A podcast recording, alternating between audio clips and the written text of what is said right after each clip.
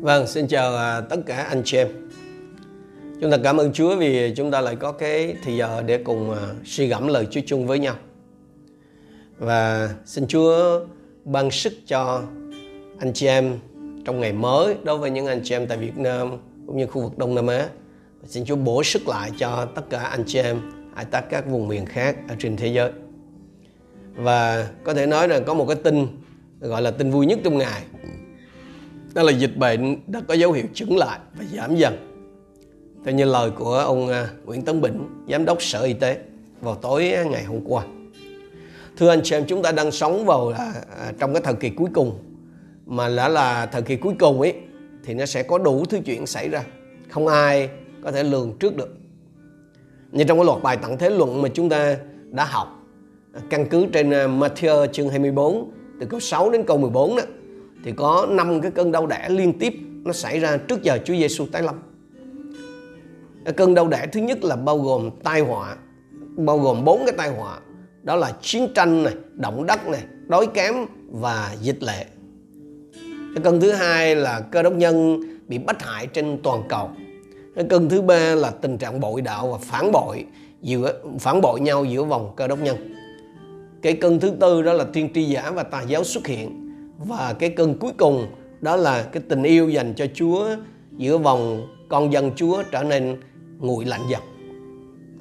Và như anh chị em biết là hơn một năm qua chúng ta đã chứng kiến cái dịch Covid nó hoành hành trên toàn thế giới khiến cho 3,7 triệu người chết ở trong số 172 triệu ca nhiễm. Riêng tại Việt Nam đó thì có tổng cộng là 8 triệu 8.256 ca nhiễm trong đó có 3.085 ca đã bình phục. Và tính đến tối hôm qua thì có 51 người chết. Còn tại Mỹ đó thì có tới 33 triệu. 3 tức là 33,3 triệu người à, nhiễm. Và chết là 596 nghìn. Tại Ấn Độ thì có 28,6 triệu ca nhiễm. Và bình phục là 26,6 triệu chết là 341 nghìn. Như vậy thì cái căn bệnh Covid đó, là cái căn bệnh có thể chữa được có thể điều trị có thể chữa lành. Truyền thông là chỉ cho chỉ cho biết rằng hay là truyền thông nó chỉ nhấn mạnh đến bao nhiêu ca nhiễm bao nhiêu người chết chứ ít khi truyền thông nhấn mạnh đến cái chuyện là bao nhiêu ca được lành. Nhưng mà xong nói gì thì nói anh chị em. Covid là cái căn bệnh chữa trị được. Cái số người lành là rất nhiều. Thế nhưng mà khi mà à, dịch covid nói riêng và các cái tai họa khác mà nó xảy ra đó thì người ta luôn có một cái xu hướng là tìm một cái đối tượng nào đó để quy trách nhiệm. Và tôi còn nhớ là khi covid vừa bùng phát tại vũ hán đó, thì người ta liền lên án cái chuyện người trung quốc ăn súp rơi hay là các cái loại động vật hoang dã cho nên à, bị mẹ thiên nhiên nổi giận rồi à, những người à, hồi giáo á, thì cho rằng người Trung Quốc là đang bị Thánh Allah phạt vì cái chuyện là chính quyền Trung Quốc à, bắt hại người hồi giáo Ngô Di Nhĩ hay là Tây Tạng vân vân. Nhưng mà đến khi nó tràn sang Iran và các nước hồi giáo thì lúc đó thì cái cộng đồng cao đốc nhân bắt đầu hỉ hả là đó thấy chưa? Thờ tà thần đáng đời. Rồi nó tràn sang Mỹ sang các nước châu Âu. Tức là các quốc gia cao đốc thì bây giờ trách ai trách ai giờ? Đổ cho ai giờ? Thì cái xu hướng là quay trở lại đổ lỗi cho Trung Quốc. Theo cái thuyết âm mưu đó là virus lọt ra từ cái phòng thí nghiệm. Rồi im im được một thời gian. Cái dịch bùng bên Ấn Độ. Thế là người ta lấy mấy cái hình ảnh mà những cái thần tượng sau các cái kỳ lễ hội mà người ta vứt xuống sông Hằng đó, được sử dụng. Người ta sử dụng những hình ảnh đó để cho là cái nguyên nhân người, đó là cái nguyên nhân mà người Ấn bị Chúa phạt vì thờ hình tượng rồi Covid trong những ngày qua bùng phát trở lại tại Việt Nam. Thì chúng ta lại thấy cái xu hướng đó được lặp lại. Đúng hay sai, thưa anh chị em, trong những cái kết luận đó chúng ta không thể nào à, khẳng định được. Ấy là vì chúng ta không có đủ thông tin. Chỉ có mỗi mình Chúa đó mới đủ thông tin, mới biết được đâu là cái nguyên nhân thật của cái căn dịch bệnh này. Vậy thì đâu là cái thái độ cần có của chúng ta khi đối mặt với những cái tai họa hay là thảm họa xảy ra trong cuộc sống? Cái cuộc sống mà nó ở vào cái thời kỳ cuối của chung kết đời này. Sáng hôm nay chúng ta sẽ cùng suy gẫm với nhau năm câu kinh thánh ở trong Luca chương 13. Từ câu 1 cho đến câu 5. Nếu quý vị có sẵn kinh thánh thì xin mở ra với tôi và cùng theo dõi. Tôi đọc ở trong bản dịch cũ.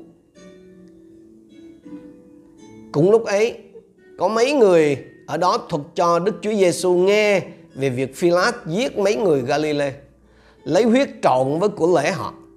Đức Chúa Giêsu cất tiếng đáp rằng: Các ngươi tưởng mấy người đó vì chịu khốn nạn giường ấy là tội lỗi trọng hơn mọi người Galilee khác sao? Ta nói cùng các ngươi, không phải. Song nếu các ngươi chẳng ăn năn thì hết thảy sẽ bị hư mất như vậy. Hay là 18 người bị tháp Siloe ngã đè chết kia, các ngươi tưởng họ có tội lỗi trọng hơn mọi kẻ khác ở thành Jerusalem sao? Ta nói cùng các ngươi, không phải. Nhưng nếu các ngươi chẳng ăn năn thì hết thảy cũng sẽ bị hư mất như vậy. Có hai cái thảm họa xảy ra ở đây. Một là cái vụ thảm sát do con người gây ra mà cụ thể là do cái viên toàn quyền Philas thực hiện tại đền thờ Jerusalem đối với những tín đồ đang dân lễ thờ phượng Chúa. Còn vụ thứ hai thì có vẻ như là một cái tai nạn lao động làm chết 18 người. Và căn cứ theo cái văn cảnh đó anh chị em thì có vẻ như người ta à, thời bấy giờ đó ít nữa là là là trong cái cộng đồng người Do Thái tại Jerusalem thì có cái xu hướng cho rằng là những cái người bị giết hay bị chết kia ấy, phải làm sao đó nên mới bị như vậy. Chứ không thì Đức Chúa Trời nào nở vậy? Chắc là có cái tội lỗi kính dấu nào nơi họ hay nói cách khác là, những cái người đó chẳng qua chỉ là gặt lấy những cái hậu quả của những gì mà họ đã gieo mà thôi. Trong những ngày vừa qua, khi nghe, khi xem, khi chứng kiến cái cảnh người ta bên tàu, bên tây, bên ấn bị covid, thì bao nhiêu người trong chúng ta từng có cái suy nghĩ giống như vậy. Trong những ngày vừa qua, khi các đầy tớ, Chúa và và và con dân Chúa thuộc hội thánh truyền giáo phúc âm trường truyền giáo phục hưng bị nhiễm, bị nghi nhiễm covid thì bao nhiêu người trong chúng ta cũng đã có cái suy nghĩ như vậy bao nhiêu người trong chúng ta đã có lãng vãng cái ý tưởng trong đầu rằng chắc là họ có sai phạm gì đấy mới bị Chúa phạt anh chị em biết Chúa Giêsu nói gì về nạn nhân của hai cái thảm họa đó không? Chúa nói trong câu số 2 và câu số 4. Các ngươi tưởng mấy người đó vì chịu khốn nạn giường ấy có tội lỗi trọng hơn mọi người Galilee khác sao? Các ngươi tưởng họ có tội lỗi trọng hơn mọi kẻ khác ở thành Jerusalem sao? Ý của Chúa là những cái người chết đó không xấu, không tội lỗi hơn những người đồng hương của họ còn đang sống đâu. Nếu mà cái lý do họ bị giết, bị đè chết như thế là đúng ý, thì chắc là tất cả đều phải bị giết, bị đè chết hết. Chúa nói trong câu 3, câu 5. Ta nói cùng các người, không phải. Điều mà Chúa muốn nói với những người Do Thái lúc bây giờ cũng như với tôi và anh chị em ngày hôm nay là gì? Hay là khi đối diện với những tai họa xảy ra cho người khác thì đừng đi tìm một ai đó để đổ lỗi, để quy trách nhiệm hay là để minh oan. Bởi vì sao? Bởi vì khi đối diện với một cái sự việc xảy ra đó thì con người chúng ta thường sẽ phản ứng theo một trong hai cách. Cái cách thứ nhất là bên vực cho nạn nhân theo cái kiểu là cháu tôi ở nhà ngoan lắm. Và thứ hai, cái cách thứ hai là kết án nạn nhân. Tức là phải thế nào mới như thế này. Cái vấn đề không phải là cách nào đúng, cái cách nào sai. Mà cái phần kinh thánh hôm nay cho chúng ta thấy này, cả hai cách đều không phải là cái cách tiếp cận của Chúa Giêsu đối với sự việc. Chúa bảo gì? Nếu các ngươi chẳng ăn năn thì hết thảy cũng sẽ bị hư mất như vậy.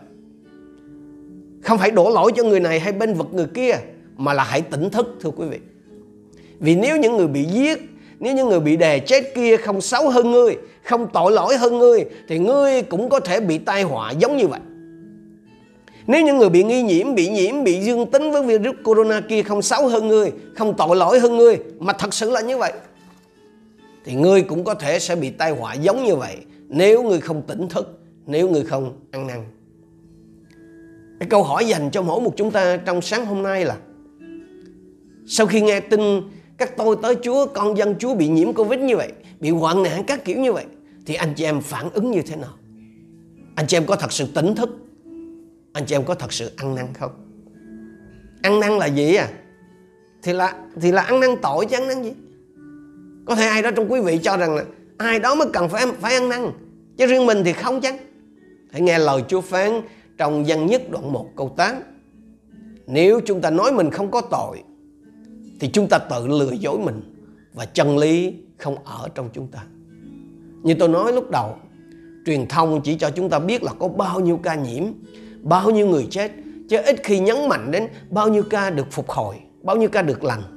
Đặc biệt là truyền thông, kể cả truyền thông tại các quốc gia cơ đốc cũng vậy, không bao giờ cho tôi và anh em biết là có bao nhiêu người đã ăn năn sau những tai họa như vậy. Lần nọ tôi đến thăm một đầy tớ của Chúa sau khi ông bị ngã từ trên mái nhà xuống. Ông kể là à, ông lên ông làm gì trên mái rồi ông ngã xuống. Ông trượt thang ông ngã xuống. Rồi ông nằm không biết bao lâu. Bất tỉnh không biết bao lâu đến khi ông tỉnh lại đó thì ông liền ăn năn hết tất cả mọi tội lỗi. Tôi thầm nghĩ, ủa tại sao trước đó không chịu ăn năn đi mà phải chờ đến cái lúc tỉnh lại mới chịu ăn năn? Nếu không tỉnh lại thì sao? chịu hư mất luôn à thưa anh chị em dù dịch bệnh đã có dấu hiệu chững lại và giảm dần nhưng mà cái ảnh hưởng cái hệ lụy của nó thì vẫn còn dai dẳng lắm trong những ngày vừa qua, anh chị em có nhận ra được đời người ngắn ngủi, cái giờ khách chúa tái lâm nó cận kề không?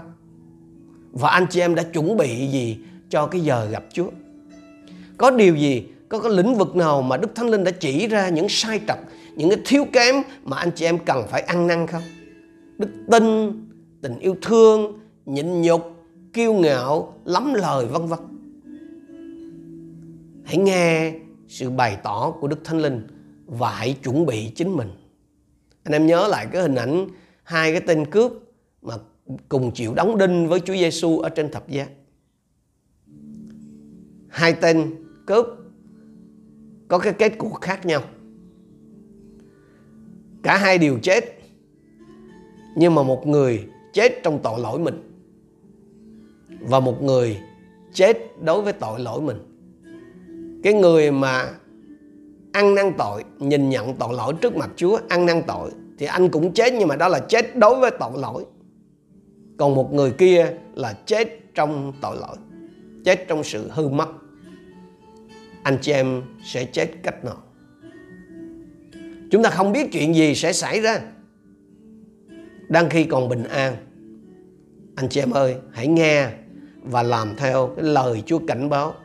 Hoặc là ăn năn, Hoặc là ăn đòn. Hãy chọn cái điều đúng. Xin lời Chúa sáng hôm nay, Tỉnh thức mỗi một chúng ta.